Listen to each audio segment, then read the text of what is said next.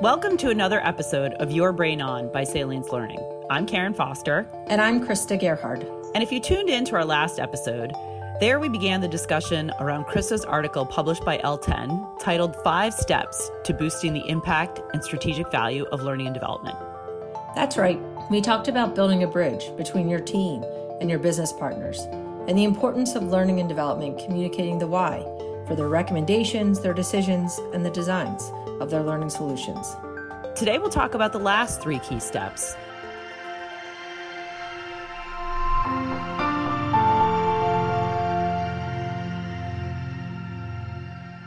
You know, Karen, last time we talked about the importance of explaining the why behind the decisions and and the design choices that learning and development professionals make.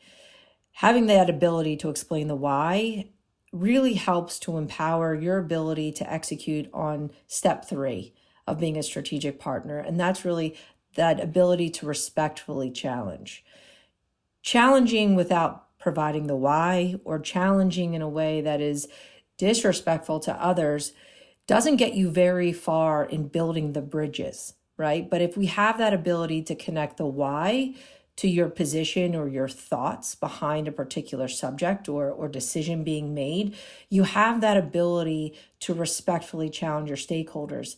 You know, Karen, I think there's a lot of opportunities that we see on a daily basis when it comes to design choices. Um, specifically working with matrix team partners where their background and their area of expertise is not learning and development you know their area of expertise is knowing the customer their area of expertise is uh, knowing the marketplace and being able to build resources and, and content that will resonate.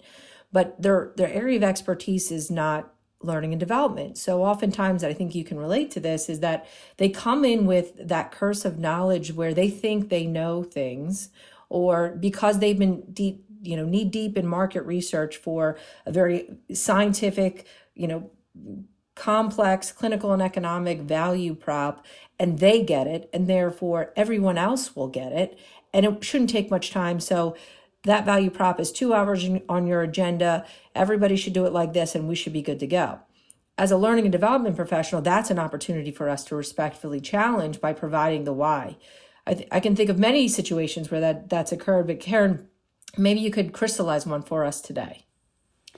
Yeah no absolutely. Um I think the one situation that comes to mind was the one conversation of many, I would say, typifies many, uh, but one in particular where a, a, senior market access executive, you know, had a vision of uh, a certain number of, of hours dedicated to, you know, product and scientific, medical, clinical, you know, very heavy uh, data, and was kind of mapping it out at about six hours of of sort of didactic slide after slide presentation from the medical teams. And and not to say that that knowledge isn't isn't isn't relevant or or valuable but for the audience right we know from adult learning you have to make things you know relevant at the time and take in the learner's perspective and prioritize their needs and uh, point of view. Uh, so what we did was, you know, come back and kind of respectfully challenge with the back support of the why of adult learning theory and cognitive science, saying how that would be a bit of uh, cognitive overload and, and might lead to individuals not absorbing anything or less, and thus the meeting being a you know not as as having a high of return on investment and really speaking that stakeholders language uh, but also providing the the expertise from the learning and development professionals uh, perspective. And what happened was the design we ended up putting forth and executing was a uh, kind of a modularized, you know, three hour. Uh, one hour, three one hour rotations where the learners were able to digest, you know, very um, chunked and uh, uh, specific relevant content, but manageable in three separate one hour sessions where they also had movement and regrouping with different uh, colleagues of theirs. And so, uh, kind of leveraging both the the the, the cognitive uh, practice of, of chunking knowledge as well as giving people some social exposures in in social psychological learning elements and uh, it really shined and that that senior market access executive has become a huge proponent. Um, and, you know, so it turned out to be, you know, respectfully challenging led to better outcomes and and better learning for the the the, the the customer facing roles. So, um, but you know, I think the important point too is uh, just because you challenge doesn't mean you win. And look, there'll be certain things that just, you know, because of time and energy or resources, it, it's just impossible to but don't ever give up. I think that's the that's the mantra and the motto that we have at salience in in bringing the science of learning to the business of science is is change takes time. And this type of approach and these types of suggestions that l&d can make as a true strategic partner um, you know, it's going to be different for most uh, of the broader organization, and so just mm-hmm. you know manage that like you like most of, of those of us that have field facing experience did when we had a, a customer who said, "I'm never going to use your product," and you know, lo and behold, a year later, they're you know big believers. That doesn't happen overnight, and it takes time. So just continually, uh, respectfully challenging as you go. So yeah, no, I think that's a great point, and it, it leads nicely into step four, where another key component of becoming that strategic partner, of being that strategic partner, is continuously communicating and aligning with your stakeholders. Uh, you made the comment, you know, change doesn't happen overnight, and you may not have everyone buy in immediately to to what you're um, trying to communicate and to what you're trying to uh, deliver. Uh, but with time and explanation and due diligence, you have that ability to to almost create um, a following of, of of what you believe to be important for your learning and development organization.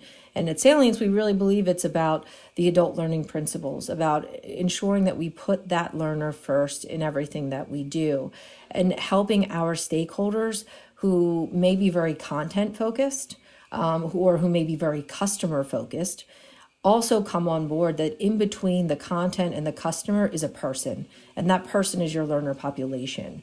And we need everybody to understand what it takes to help develop and evolve that learner, which is our customer facing field teams. So we need that communication and that continuous alignment. Yeah, and Chris, it, it, just as you were talking, it, so paints the picture of that sort of agile development process, right? Where um, as the learning and development professional to be strategic, you have to kind of be, uh, uh, you know, yoked, one would say, you know, tied together with your key stakeholders um, in the sense that, you know, you're close to them, especially in this day and age of, as we started talking on the previous episode of COVID and, uh, and some, um, you know, lack of clarity and and and unknowns right to stay really mm-hmm. close and tight to to what those day by day sometimes within a day uh you know changes and information flows can happen and that takes a lot it's a lot more than i think uh l&d's uh previous experience was within an organization mm. but it really adds it really benefits the learner, like you said, and then it also drives the strategic value. So, uh, mm-hmm. giving the um, ability to sort of you know be part of of the the, the discussions along the way. Um, and really that leads to key step five delivering the project. Um, because you know it definitely you know we've all worked you know sort of long nights uh, towards the end of of project timelines. But if you're neck and neck sort of with someone along the way you have that continuous communication. Uh, i know at salience our projects have definitely benefited in that we deliver a successful program that has you know the whys incorporated and we've incorporated perspectives uh, but without you know too many time crunches wouldn't you say? Mm-hmm, definitely. Definitely. I think each each step is the key to to number five. Delivering that project with with success must first come by being the bridge communicating the why you know communicating frequently and often and ensuring there's alignment uh, these are all key things that really make a, a project successful. And honestly, you build relationships, you build partnerships. You don't just build a project. Uh, you're building the team that goes that that's able to deliver those types of projects. So, um, great discussion, Karen. Well, you know, for those the the people listening, you know, we're we're in the trenches often with with you in designing and developing um, materials, and we understand how it feels, and and want to just share our experiences in order to uh, to continue evolving the the strategic partnership of L and D. Thanks for listening to Your Brain On by Salience Learning. Be sure to subscribe to us on your favorite podcast listening app to stay up to date on the latest in learning and development. I'm Krista Gerhard. And I'm Karen Foster. And we'll see you next time.